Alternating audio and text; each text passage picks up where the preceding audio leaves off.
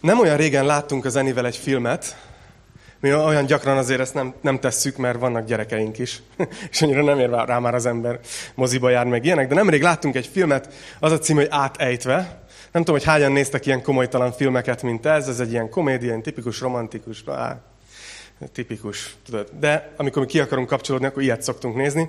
És a sztoria az az, hogy van egy, egy dúsgazdag, milliárdos ö, csávó, aki így, a, aki így nem igazán becsüli az embereket, és így a jaktján furikázik a, az óceánon, és, és körül van véve nőkkel, meg, meg ilyen léhűtő haverokkal, és így gyakorlatilag így senkit nem becsül, és nem tudja, hogy mi az érték a pénznek. Nem ő dolgozott meg, hanem apucinak van egy nagy menő cége, és akkor ő csak így jó helyre született jókor.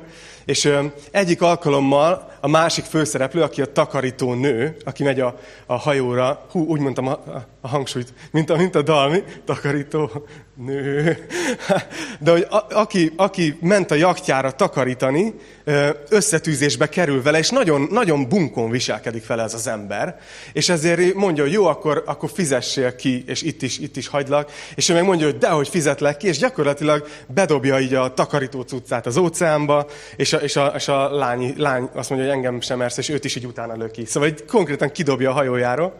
Igen, csak pár nappal később, este, amikor egy viharosabb este van, akkor ez a dusgazdag, milliárdos ifjonc, piperkőc fiúcska, ő is részegen megtántorodik a jakton, és kiesik a tengerbe, és valahogy úgy üti meg magát, hogy kisodródik a partra, ugye nem találják, mert vihar van, és ugye másnap, amikor megtalálják, akkor úgy viszik a kórházba, hogy eszméletlen, nem tudja, hogy ki ő, elvesztett minden emlékét.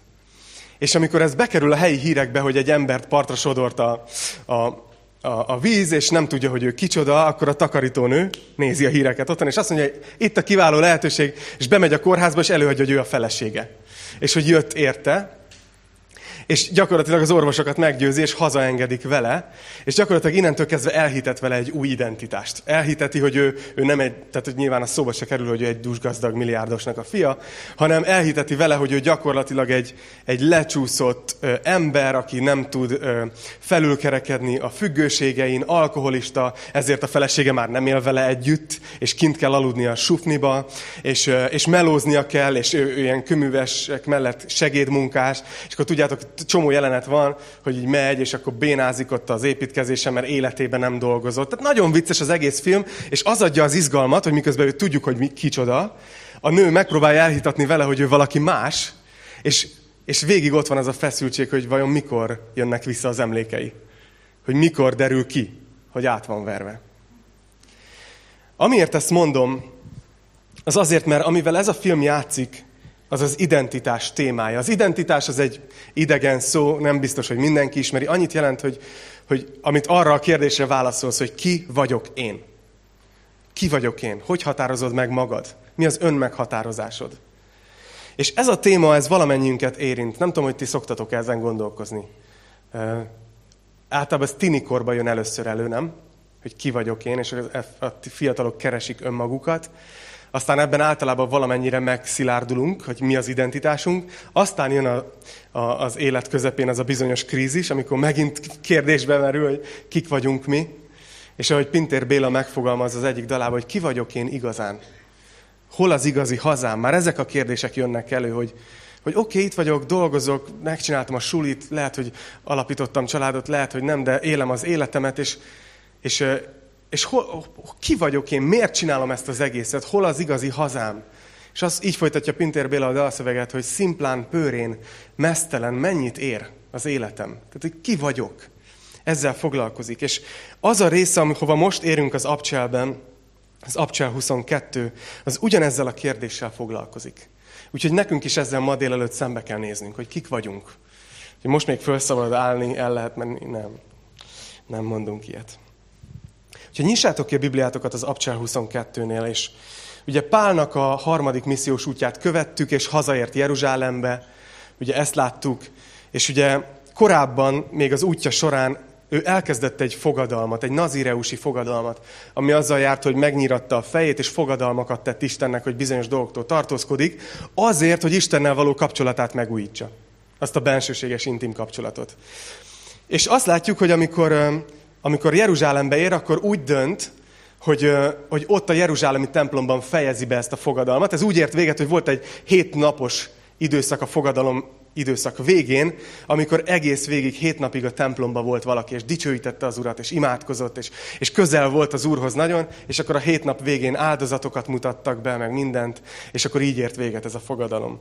És ugye azt láttuk, hogy Pál ott van a Jeruzsálemi templomban ebben a hét napban és négy másik tesóval, akik a Jeruzsálemi gyülekezetbe tartoztak, és felismeri őt néhány ázsiai zsidó, néhány efézusi zsidó, ahol Pál sok időt töltött és sok bajt csinált zsid, zsidók szempontjából.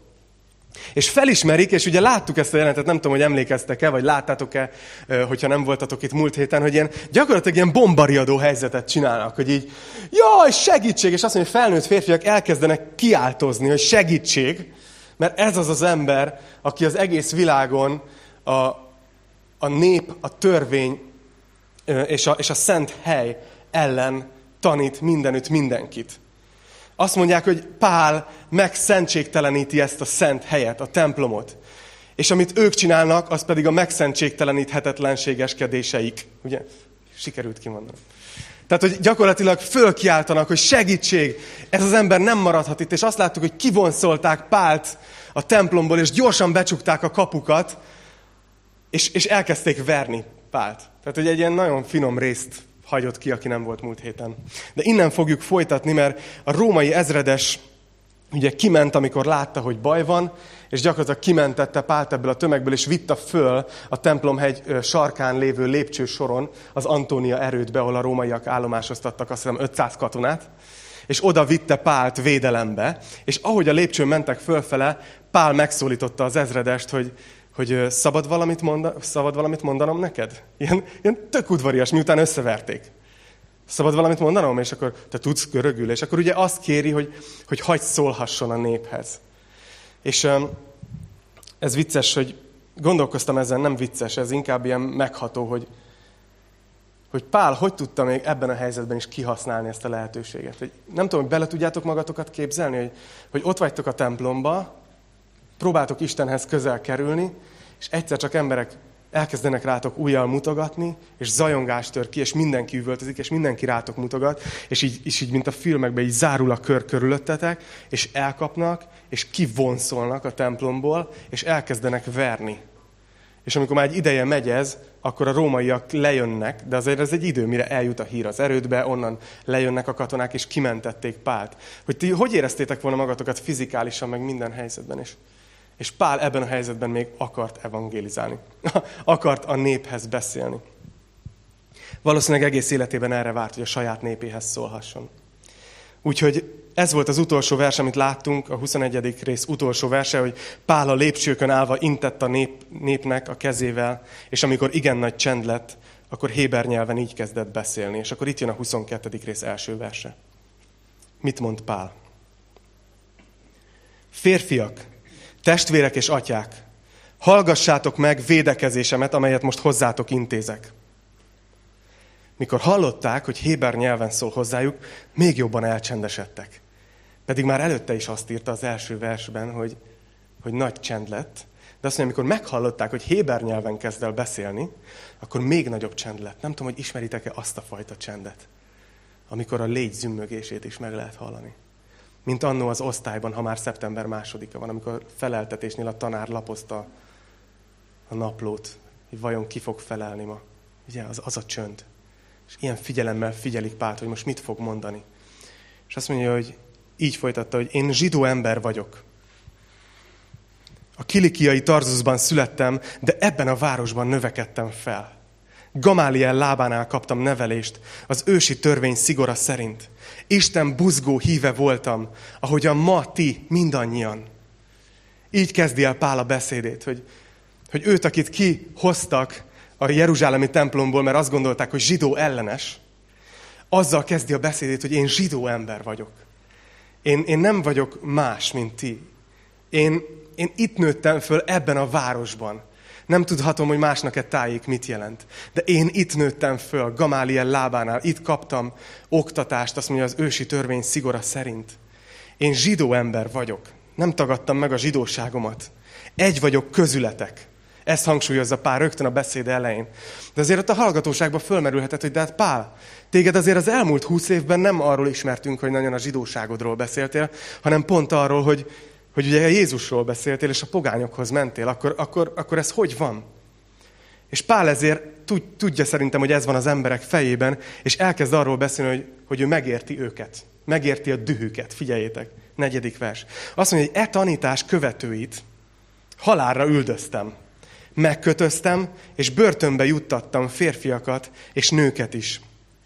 Tanum erre a főpap és a vének egész tanácsa, akiktől leveleket is kaptam a testvérekhez, és elmentem Damaszkuszba, hogy az ott lévőket is megkötözve hozzam Jeruzsálembe, hogy megkapják büntetésüket. Szóval Pál azzal folytatja a beszédét, hogy, hogy én zsidó vagyok, egy vagyok közületek, és húsz éve pont ugyanolyan mérges voltam a keresztényekre, mint ti most rám. Pont ugyanilyen. Én megértelek titeket. Sőt, ha tudni szeretnétek, én nem csak kivonszoltam az embereket helyekről, és ütlegeltem, hanem meg is öltem keresztényeket. Azt mondja, hogy halálra üldöztem némelyeket. Azt mondja, ti most megpróbáltatok engem megölni. Hát ha tudni szeretnétek, nekem annó sikerült is néhány esetben keresztényeket megölni. Tehát magyarul az egésszel azt csinálja Pál, hogy, hogy én azonosulok veletek. Én itt vagyok, és, és, és veletek vagyok. Megértem, hogy miért vagytok dühösek. És gondolom a tömeg azt gondolta, hogy na hát ez eddig még egész szimpatikus lenne. De Pál azért, mi történt akkor veled, ha így álltál hozzá? Az volt a normális. Mi történt veled, hogy most te is ennek a tannak a hirdetője lettél, és a pogányokkal cimborász? Hogy torzultál el ennyire, Pál? És Pál folytatja, azt mondta, hogy védőbeszéd, de valójában evangelizáció. Azt mondja, hogy történt pedig, hogy amikor úton voltam és Damaszkuszhoz közeledtem, déltáj, déltájban hirtelen vakító fényesség sugárzott le rám az égből. A földre estem, és egy hangot hallottam, amely így szólt. Saul, Saul, miért üldözöl engem? Én pedig megkérdeztem, ki vagy, Uram? És ő így szólt hozzám, én vagyok a názáreti Jézus, akit te üldözöl. Ne felejtsétek el, hogy ott áll a nép a lépcső alatt, és Pál ott áll a lépcsőn, és elmeséli a megtérését. Azt mondja, hogy ezt mondta nekem a hang, én vagyok a názáreti Jézus, akit te üldözöl. Akik velem voltak, a fényt ugyan látták, de a velem beszélő hangját nem hallották. Ezt kérdeztem akkor, mit tegyek, Uram? Az Úr pedig ezt felelte nekem, kelj fel, menj Damaszkuszba, és ott megmondják neked mindazt, amit az Isten elrendelt, hogy megted. Mivel pedig annak a fényességnek a ragyogása miatt nem láttam, a velem lévők kézen fogva vezettek, úgy mentem be Damaszkuszba. Egy bizonyos Anániás pedig, aki a törvény szerint élő kegyes férfi, aki mellett bizonyságot tesznek az ott lakó zsidók mind, eljött hozzám, elém állt, és így szólt, testvérem, Saul, láss! És abban a pillanatban ismét láttam, és rátekintettem.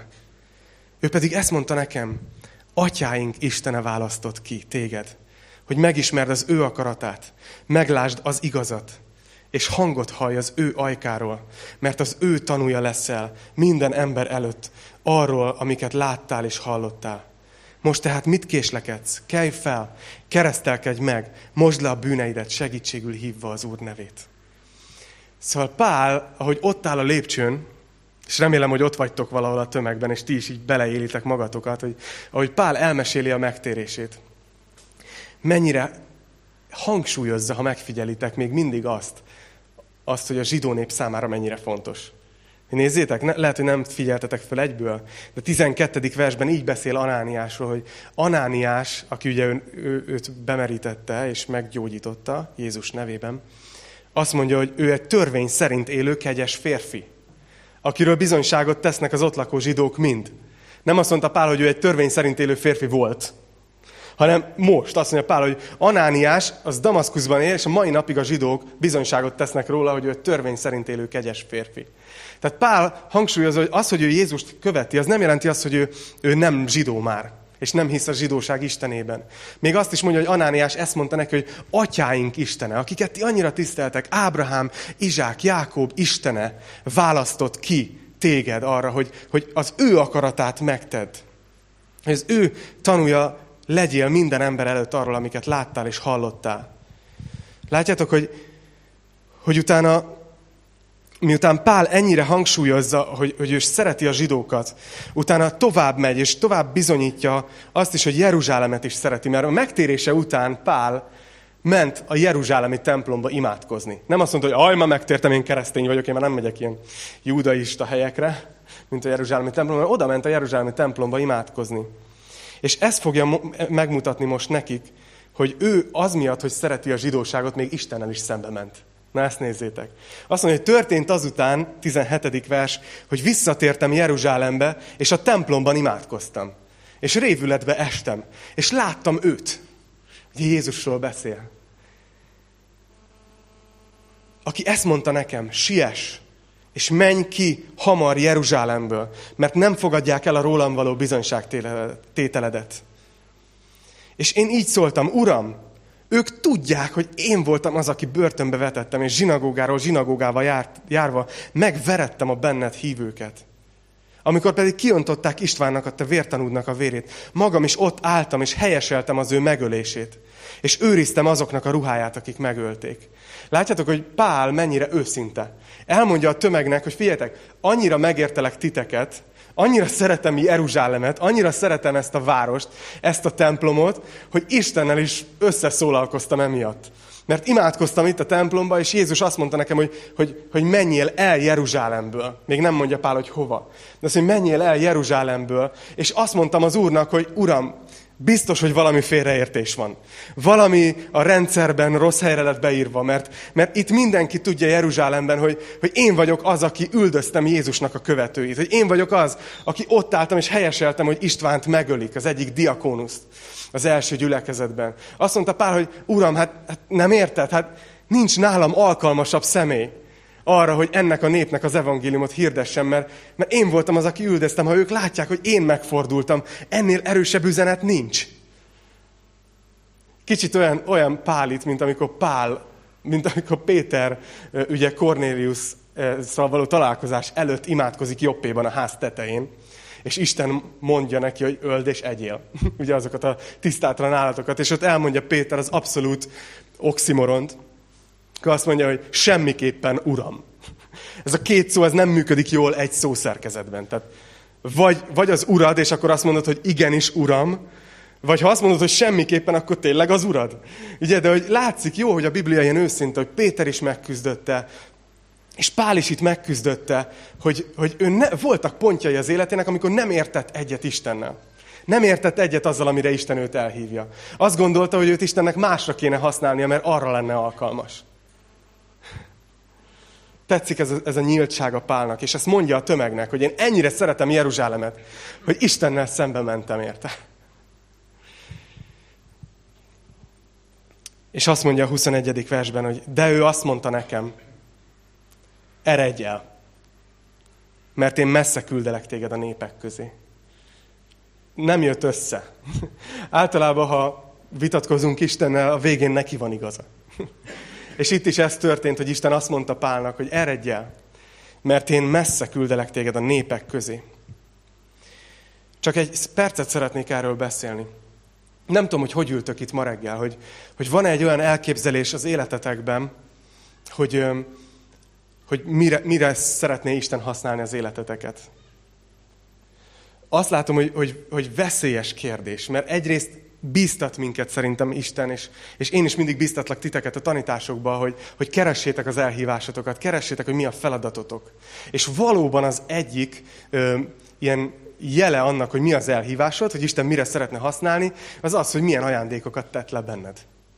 Tehát valószínűleg, hogyha valószínűleg nem biztos, ha nem tudsz mondjuk háromnál több ember előtt megszólalni, valószínűleg nem tanítóként akar Isten használni. Érted? Tehát ez ilyen egyszerű, józan paraszti ész. Nem? Sokszor Isten elhívása. De vannak olyan esetek, és sokszor látunk ilyet a Bibliába, amikor Isten közbelép, és azt mondja, igen, ez tűnne teljesen logikusnak, de én nekem más a tervem. És azt szerintem az életünknek egy nagy teszt, hogy ilyen esetekben meg tudjuk-e azt tenni, hogy fáj a szívem, mert én annyira szeretnék abban a te, azon a területen szolgálni. De Isten másra hív, és akkor én átkalibrálom magam az ő tervére. És egyébként szerintem a keresztény életnek ez az egyik legizgalmasabb pillanata. Figyeljetek, mi nem úgy állunk hozzá az élethez, hogy hogy tudjátok, hogy itt a, itt a Földön összerakjuk az életünket, tudod, és, és legyen egy jó anyagi körülményünk, és legyen egy, egy, egy, egy, egy jó ö, családi állapotunk, akár arra vágyunk, hogy, hogy függetlenek legyünk, és ne, ne zavarjon nagyon senki, tudod? Akár arra, hogy családunk legyen. Bármire vágyunk, tudod? Nem, nem az a célunk keresztényként, hogy, hogy megvalósítsuk azt, amit mi kitalálunk a saját életünkre, hanem, hanem a nagy kaland az az, hogy Uram, Neked van egy nagy terved, amit látom, hogy 6000 éve írsz. Ebben hol az én kicsi részem? Melyik fogaskerék vagyok? Hogy illek bele abba, hogy ezt a nagy tervet előre vigyem? Látjátok, és ez történt Pállal. Vajon hogy folytatja innen, amikor azt mondja, hogy Isten a népek közé küldött? Én el tudnám képzelni, hogy mondjuk így folytatja, hogy, hogy hogy Isten a népek közé küldött, és először küzdöttem ezzel. De aztán tanulmányoztam az írásokat, és megértettem, hogy Ábrahámnak Isten azt mondta, hogy minden nép áldást kap rajtatok keresztül. Megértettem, hogy ezt jelenti zsidónak lenni igazán, hogy, hogy Isten ismeretét a, a pogányokhoz, a népekhez elvinni, hogy ők is ismerjék meg az atyát. És akár hiszitek, akár nem, akár merre jártam, pogányok százai adták át az életüket a mi Istenünknek, a, a mindenhatónak, a teremtőnek. El tudtam volna képzelni, hogy bizonyságot tesz. És ez egy óriási lehetőség lett volna, nem Pálnak, hogy, hogy felnyissa a zsidó nép szemét. Hogy eddig ti, ö, ti azt gondoltátok, hogy itt klikkesedünk Jeruzsálemben, mert mi vagyunk Isten kiválasztott népe. De én megértettem, és most ti is értsétek meg, hogy Isten minket arra választott ki, hogy vigyük az ő ismeretét az egész világra. El tudom képzelni, hogy Pál erre az irányba ment volna.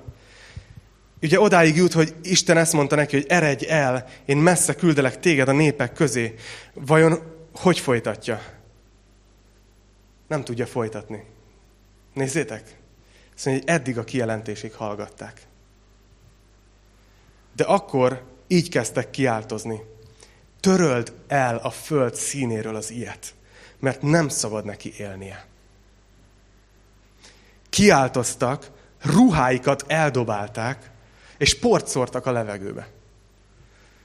Tehát ez a tömeg, ami olyan csöndben hallgatta Pált, hogy teljes figyelmet adott neki. Érdekes, hogy nem hördültek föl akkor, amikor azt mondta, hogy, hogy Jézus megjelent neki a Damaszkuszi úton. Nem hördültek föl, amikor azt mondta, hogy Anániás rátette a kezét és látott újra. Nem hördültek föl, amikor azt mondta, hogy a Jeruzsálemi templomban ö, imádkozott, és, és Jézus azt mondta, hogy, hogy, hogy, ne, hogy menj el Jeruzsálemből. De amikor azt hallották, hogy Jézus a népekhez küldte, akkor azt mondták, hogy elég. Látjátok, múlt héten beszéltem erről bővebben, hogyha nem voltál itt, hallgass meg. Arról, arról beszéltem, hogy, hogy, hogy hogy kattant át a zsidó nép fejében ez a dolog. Hogy ők hitték azt, hogy ők kiválasztottak, de elfelejtették, hogy mire és ezért egy teljesen torz dolog jött. És ez velünk keresztényekkel is meg tud történni. Meg tud simán történni velünk is az, hogy mi azt, gond, azt tudjuk magunkról, hogy Isten népe vagyunk, összejárunk, nagyon szeretjük egymást, olyan jó, ó, a kedvenc dalom volt ma is, és, és elfelejtjük, hogy a gyüli az azért létezik, hogy akik nem ismerik Istent, azok halljanak róla, halljanak Jézus Krisztusról. Amit itt csinálunk vasárnap, az nem az, hogy gyüliset játszunk. Ez a kiképzés helye. És mondtam már nektek többször, hogy láttam egy baptista gyülekezetbe egy feliratot az ajtó fölött. Oda volt írva, hogy ha itt kilépsz, akkor beléptél a szolgálat területére. Nekünk itt ez a, ez a dolgunk, hogy megyünk és visszük. Ők annyira beskatujázódtak, hogy amikor azt hallják, hogy Isten a népekhez küld valakit, az nem létezik. Isten nem szereti a pogányokat, ő nem akarja őket megmenteni. Eleve hogy élnek, eleve ilyen emberek, eleve milyen szokásaik vannak. Ők, még ők fognak minket megfertőzni. És port dobálnak a levegőbe. Ezek megint felnőtt emberek. Milyen tömeg hisztérikus jelenet, nem?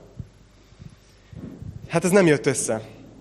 Pál fölépítette az egész beszédét arra, hogy ő mennyire igazi zsidó, de a nép válasza az, hogy nem vagy az.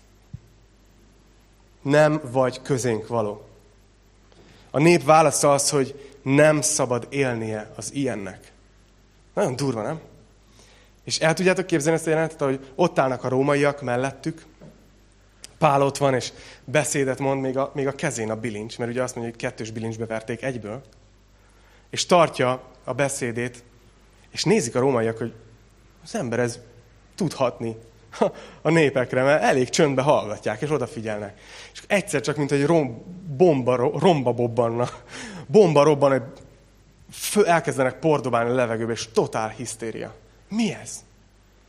Azt mondja, hogy az ezredes 24. vers ezért elrendelte, hogy vigyék a várba, és meghagyta, hogy korbáccsal vallassák ki. Hadd tudja meg, miért kiáltoztak így ellene. Azt gondolhatta Pál nem, hogy, hogy végre a rómaiak bevisznek az erődbe, és megmentenek a zsidóktól.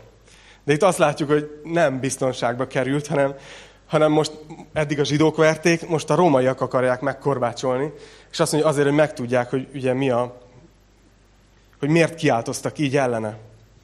Valójában a nagy kérdésük, amiért meg akarják kínosztatni, hogy kiderüljön, hogy ki is ő valójában. Emlékeztek a bevezetőmre, az identitás témájára? Hogy ha, ha megnézitek, erről szól ez a rész. Eddig Pál tartott egy beszédet arról, hogy ő igazi zsidó. Az egy identitásbeli dolog. És most itt a rómaiak mondják azt, hogy ki vagy te?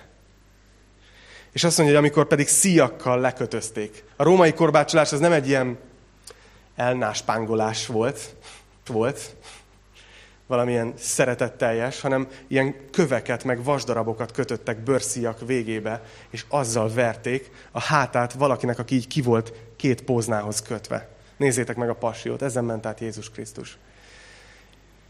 És Pálra ez vár, egyszerűen azért, mert tudni akarják, hogy ő kicsoda. És azt mondja, amikor pedig szíjakkal lekötözték, ezt kérdezte Pál az ott álló századostól. Szabad-e római polgárt ítélet nélkül megkorbácsolnotok? Amikor ezt meghallotta a százados, az ezredeshez ment, és jelentést tett neki. Mit akarsz tenni? Hiszen ez az ember római polgár. Erre az ezredes odament, és megkérdezte. Mondd meg nekem. Csak ugyan római polgár vagy? Ő így felelt. Az vagyok. Az ezredes így szólt. Én nagy összegért szereztem meg ezt a polgárjogot. Pál pedig ezt mondta. Én viszont beleszülettem. Csak, csak egy kicsit villogott egye. Azt mondja, ekkor azonnal félreálltak mellőle azok, akik vallatni akarták. Sőt, az ezredes is megijedt, amikor meghallotta, hogy római polgár az, akit megkötöztetett. A római polgárjog az akkoriban egy olyan dolog volt, amit, hogyha valaki azt mondta, hogy ő római polgár, és kiderült, hogy nem az, azonnal halálbüntetéssel járt. Tehát ez nem volt egy ilyen, azt mondom, hogy megúszszam ezt a dolgot, hanem ez azért jön oda az ezredes, amikor így Pál ott van már megkötözve, és ilyen by the way megkérdezi, hogy amúgy szabad nektek így római polgárt megkorbácsolni? És akkor ugye a százados megy az ezredeshez, és oda az ezredes, és azt mondja, hogy mondd meg nekem. Tehát így el tudom képzelni a szúrós római szemét. Hogy mondd meg nekem, csak ugyan római polgár vagy? Biztos? Mert ha hazudsz, akkor neked annyi. És Pál azt mondja, hogy az vagyok.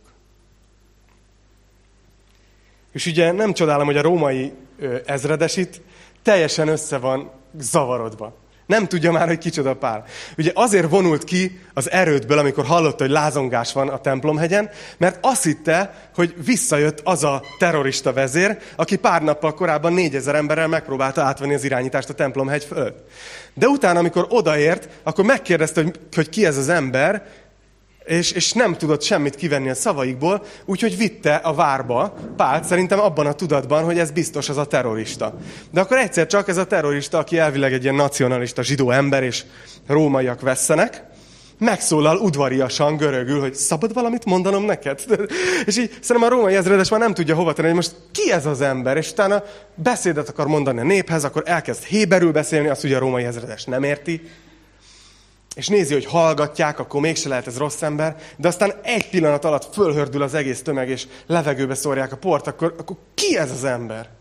Olyan kicsit össze van zavarodva, mint a, mint a fiam a foci meccsen, amikor a VB döntője volt, hogy akkor most melyik szín a franciák, így 20 perc után, tudod? Tehát, hogy, hogy, hogy ki kivel van, hogy te, ki, ki ez a pál. Szóval itt szeretnék megállni egy kicsit a történetben, majd nem sokára visszük tovább, tudom, hogy szeretitek az abcsát.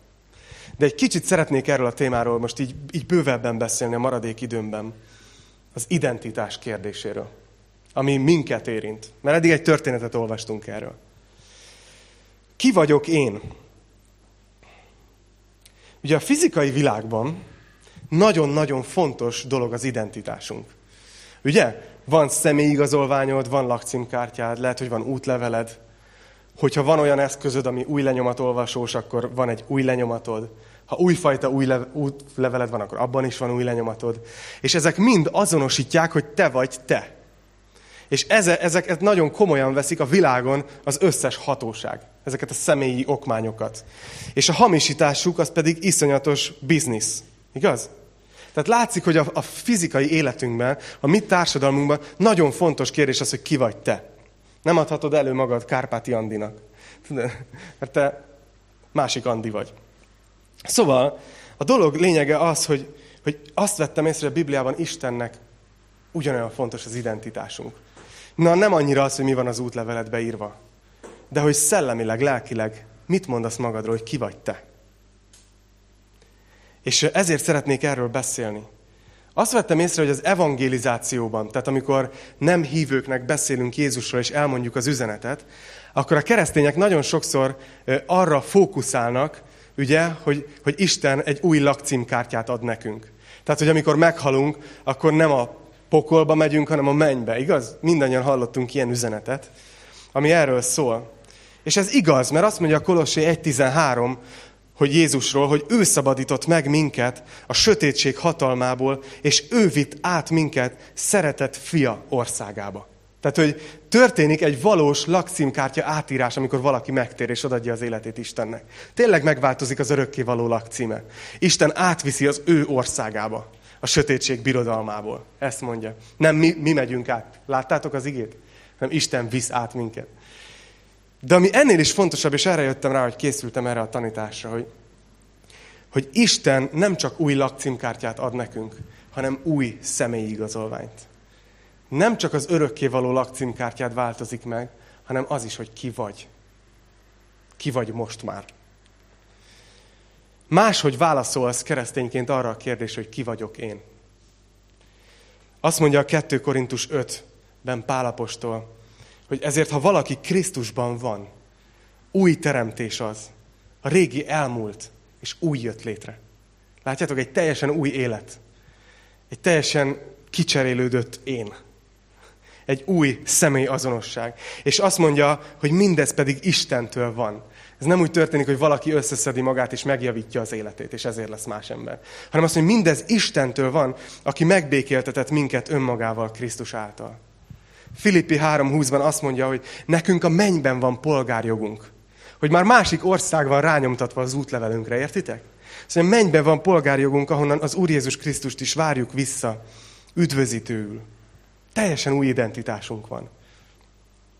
Van egy kollégám, ugye én egy nemzetközi csapatban dolgozok, így hozta az élet, úgyhogy az összes munkahelyi történetem úgy kezdődik, mint egy, mint egy vicc, tudod, hogy egy amerikai, egy fehér orosz és egy magyar bemennek a pubba, vagy nem tudom. És ez, ez, ezek nálunk ilyen valós sztorik. De lényeg az, hogy emiatt ilyen nagyon vegyes a csapat, van ez az identitás témája állandóan előkerül, hogy ki kicsoda, ki kicsoda. És van egy, van egy kollégám, aki egyébként fehér orosz származású, de most már talán 8 vagy 10 éve elköltözött Amerikába, és összeismerkedett egy amerikai fiúval, aki egyébként fekete, tehát a fehér orosz és a, és a, és a fekete srác, és hozzáment feleségül, és, és ott élnek, és, és egész eddig ő továbbra is megtartotta a fehér orosz útlevelét, mert, mert ő, ő viszolygott attól, hogy ő amerikai legyen. Ugye most nincs amerikai itt köztünk kötele. Egyébként én annyira nem értem ezt, de ő valamiért nagyon, hogy az, az teljesen más kultúra, ő nem, ő, ő fehér orosz. És, és azért ugye egyre nagyobb kihívások voltak, így jogilag, meg papírügyek, meg, meg nem tudom, gyerek születik hamarosan, meg egyebek, és ezért úgy döntött, hogy mégiscsak, mégiscsak beadja a derekát, és megkérvényezte az állampolgárságot. És egy pár hete volt az, hogy, hogy végre megkapta, és ugye ennek van egy ünnepélyes ceremóniája, amikor bemész oda ott a nagykövetségre, és van egy kis ünnepély, és Trump elnök úr videón elmond egy üzenetet, amivel köszönt téged a nemzet tagjaként. És emlékszem, hogy amikor, amikor ezt írta ezt a levelet, hogy, hogy ő úgymond most már amerikai állampolgárságot megkapta, akkor a következő konferencia híváson a három amerikai, aki a, a híváson volt, úgy köszöntötték, hogy elkezdték az amerikai himnuszt énekelni ott a konferencia hívás keretében, ami ugye mindig csúszkál, mert nincsen szinkronban, szóval nagyon nevetséges volt az egész. De lényeg az, hogy elmesélte a ceremóniát, és elmesélte, és nagy nehezen így az amerikai kollégáim kikényszerítették, hogy akkor most már kimered mondani, hogy amerikai vagy. És ő így nagyot nyelt, és igen, Amerikai vagyok. És ez neki egy nehéz lépés volt. Az identitása megváltozott. Azért volt nehéz. A hasonlat sántít a mi, mi velünk kapcsolatban. Azért sántít, mert, mert még számára, ugye, a kollégám számára ez egy új identitás volt. Nem született bele. Addig a Biblia azt tanítja, hogy szellemileg teljesen más a helyzet.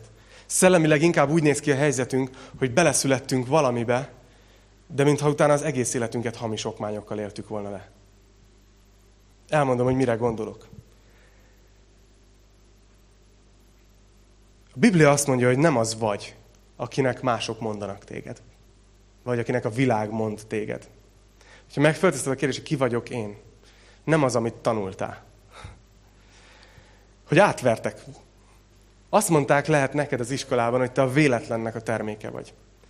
Valahogy véletlen egy sok milliárd éves bonyolult folyamat, ami véletlenül tök precízen sikerült, annak a terméke vagy, és véletlenül a végén kibújtál te egy, egy mérhetetlenül kifinomult műszer. Azt mondják, hogy a véletlen terméke vagy. Majomból fejlődték ki. Az ősrobbanás egyik darabkájában valahol ott volt valamilyen ős darabkád. Azt mondták, azt mondja nekünk a világ, az egész körülöttünk élő társadalom, hogy gyakorlatilag az ember az nem más, mint egy magasan fejlett állat, vagyis ösztönlény, akinek vannak vágyai, és az életünk arról szól, hogy ezeket a vágyakat betöltsük, kielégítsük. Ennek az eszköze, keretei, stb. erről megosztanak a vélemények, de hogy alapvetően az ember élet célja az, hogy egyél, és betöltsd más egyéb fizikai és lelki szükségleteidet. Biztos láttátok a Maslow piramist, ugye? Hogy vannak a fiziológiai szükségletek, társas szükségletek. És hogy ez az ember. Vannak, akik azt mondják, hogy tudod mi vagy? Tudod ki vagy? A, a génjeid harmóniájának a szimfóniája. Valami kiköpött a gép valamit, volt apukád, anyukád, gének találkoztak, kialakult valami, és ez vagy te. Nem tetsz róla, hogy olyan vagy, hát, hát ilyenek a génjeid, ezt örökölted apától. Tehát, hogy, hogy ezt, ezt mondja a világ nagyon sokszor, és amiket most elmondtam, ezek mind-mind hamis identitások. Mennyire az súlykolja most a világ belénk, hogy az vagy, amit leteszel az asztalra. Amennyi a teljesítményed, amit elérsz, amit fel tudsz mutatni, az vagy te. Annyi az értéked. És az a, az a Bibliának a híre, hogy ezek a dolgok, ezek mind átverés, ezek hamis okmányok, ezek hamis identitások. És azért nagyon fontos ez, és szerintem azért beszél a Biblia is annyit, mert ezt tapasztaltam, hogy ak, amit gondolsz magadról, hogy ki vagy te, az alapján fogod élni az életedet. Ha azt gondolod, hogy te egy magasan fejlett ösztönlégy vagy, akinek a legfőbb küldetés az életbe, hogy betöltse a vágyait, amik vannak, akkor fogod keresni az újabb és újabb lehetőségeit, hogy azokat a vágyakat hogy tudod minél jobban betölteni. És hogyha találsz valakit mondjuk, akivel jobban be tudod tölteni egy vágyadat, akkor az előzőt félreteszed, mert most már te másikkal töltöd be a vágyadat, mert elhitted magadról, hogy te az vagy, akik a vágyaid. Hogyha azt gondolod magadról, hogy a teljesítményed számít, akkor dolgozni fogsz, és hajtani fogsz, és, és elhanyagolod a kapcsolataidat akár, mert, mert azt gondolod, hogy az a fontos, hogy mit teszel le az asztalra, mit tudsz felmutatni. Látjátok, ezért annyira fontos, hogy mit gondolsz magadról, hogy ki vagy te. Mert az alapján fogsz döntéseket hozni és élni. És a Biblia azt mondja, hogy a valódi identitásod, az, hogy te igazából ki vagy, az, az ez a következő, hogy te Isten gyermeke vagy. Nem a véletlennek a terméke, hanem egy precízen megalkotott mestermű, akit ő rakott össze olyanná, amilyen. Úgy fizikailag, mint lelkileg. Hogy te nem véletlen vagy olyan, amilyen. Hogy szeretve vagy. Anélkül, hogy bármit letennél az asztalra. Ki az, aki, aki hazaviszi a, a, a gyermekét a kórházból, és utána megkérdezik tőle, hogy na, szeretitek a kisbabát, és azt mondja, hát még nagyon nem tett le semmit az asztalra, úgyhogy még nem tudjuk, majd reméljük, hogy megérdemli. Isten ezért használja azt a, azt a kifejezést, hogy mi a gyermekei vagyunk. Nem azt mondja, hogy a követői csak, nem azt mondja, hogy a szolgái, nem, hanem azt mondja, hogy, hogy a gyerekeim. Mert a gyerekedet anélkül szereted, hogy bármit letenne az asztalra. Persze remélet, hogy éretté válik, nem? És hoz jó döntéseket. De ha rossz döntéseket hoz, akkor is a fiad marad, és akkor is szereted. Isten így van velünk. A Biblia azt mondja, hogy nem csak egy test vagy, aminek a, amik halállal vége, és majd lebomlanak, mert beindulnak a biológiai folyamatok, gáztermelődés, stb. Elhantolnak, és megáldod a, a testeddel a fölötted lévő növényzetet. És vége. Hanem azt mondja, hogy egy örökkévaló lélek vagy, aki miután ebből a testből kiköltözik, hazamehet. Az alkotójához. Azt is észrevettem, hogy a világ megpróbálja azt elhitetni az emberekkel, hogy a bűneit határoznak meg téged. Észrevettétek, hogy mennyire, mennyire ezt csináljuk? Hogyha valaki küzd azzal, hogy mondjuk állandóan eltulajdonít dolgokat, amik igazából máséi, akkor, akkor nem azt mondják, hogy itt egy ember, aki küzd, hanem azt mondják, hogy te tolvaj vagy. Ez az identitásod. Megbélyegeztünk. Küzdesz az itallal? Alkoholista vagy. Ez az identitásod. Vedd magadra. A saját nemed iránt érzel szexuális vonzalmat? Akkor meleg vagy, homoszexuális vagy. Az az identitásod, az a te közösséged. És mindeközben a leg, legszomorúbb dolog, hogy a vallás az arra fókuszál, minden vallás, hogy megjavítsa az embert hogy a viselkedését kikorrigálja. Hogy igen, igaz, hogy van egy ilyen küzdelmed, de próbálj meg ilyen határokat húzni magadnak, hogy, hogy hát, ha akkor bent tudsz maradni abban, amit a társadalom normálisnak elfogad. Tehát, hogy megjavítsuk, valahogy megzabolázzuk az emberi természetünket, mint hogyha, mint hogyha ki akarnánk javítani, de hagyd kérdezzek tőletek valamit. Képzeljetek el egy, egy foglyot egy börtönbe, aki nagy bűnöket tett mondjuk, és ezért letartóztatták egy életfogytiglani büntetésre, és ott van, és tölti ezt a büntetést. És lehet, hogy tíz év múlva hoz egy döntést, hogy ő tényleg rendbe rakja az életét. És onnantól kezdve teljesen rendesen viselkedik, oké? Okay? Senkivel nem goromba, mindent elvégez a feladatát, tisztelettudó, udvarjas, minden. Ettől ő szabad lesz. Ettől ő még ugyanúgy egy rab marad, csak egy rendes rab. És ezért tanítja azt a Biblia, hogy Isten nem megjavítani akar minket elsősorban. Nem azzal kezdi, hanem azzal, hogy új személyi okmányokat ad. Hogy az az ember az ott van életfogytiglamba, azért ment a keresztre, és te pedig kapsz egy új okmányt. Szabad vagy. Az identitásod változott meg. És ez a nagy identitás csere, ez, ez, ez az, amit leír a 2 Korintus 5.21, hogy mert azt, aki nem ismert bűnt, Isten bűnné tette értünk, hogy mi viszont Isten igazsága legyünk Jézus Krisztusba. Cseréltünk, mint a Mark Twain meséjébe, a Koldus és Királyfiba. Cseréltünk. Az identitásunk teljesen új.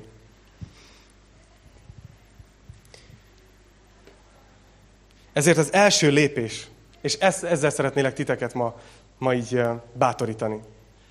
Hogy lehet, hogy úgy jöttél be, hogy küzdesz dolgokkal, lehet, hogy, hogy nehéz az élet, lehet, hogy szabadulnál dolgoktól, bármitől. Az első lépés az nem az, hogy megpróbálod megjavítani magad, hanem az első lépés, hogy, hogy felismered, hogy ki vagy már most Krisztusban valójában. Hogy Isten igazsága vagy, szeretett gyermek. Azt mondja Pál az Efézus 4.1-ben, hogy kérlek tehát titeket, én, aki fogoly vagyok az Úrért.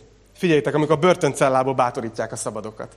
Szóval kérlek titeket, hogy éljetek ahhoz az elhíváshoz méltón, amelyel elhívattattatok. A kollégám akiről meséltem, hogy amerikai állampolgár lett, ő dönthetne úgy, hogy mostantól is fehér orosz kajákat főz, olyan népviseletet hord, igaz, hogy, igaz, hogy Los Angelesben él, de ő, de ő fehér orosz életmódot él, és csak oroszul hajlandó beszélni. Ugye, dönthetne úgy, hogy ő továbbra is fehér oroszként él, de az okmányai nem hazudnak, ő attól amerikai.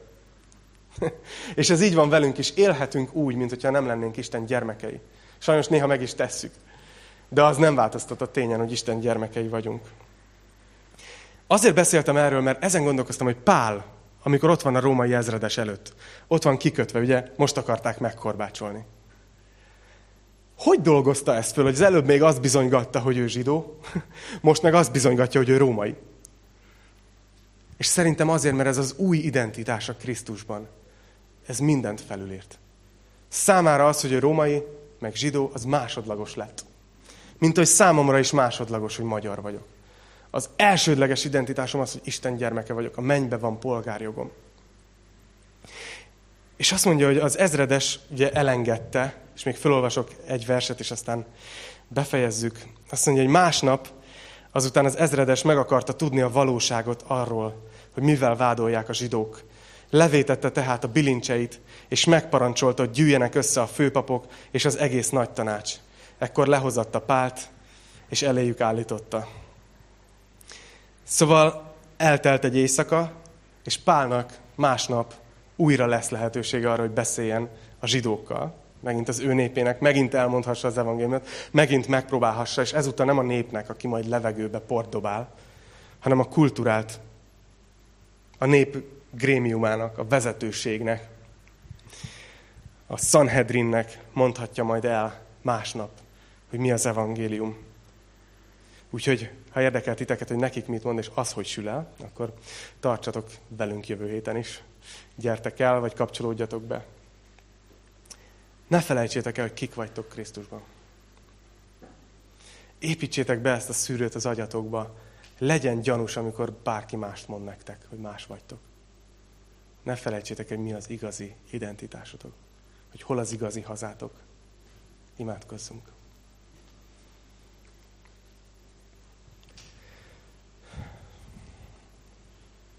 Jézus, tudjuk, hogy ez, ez mind csak te miattad lehetséges.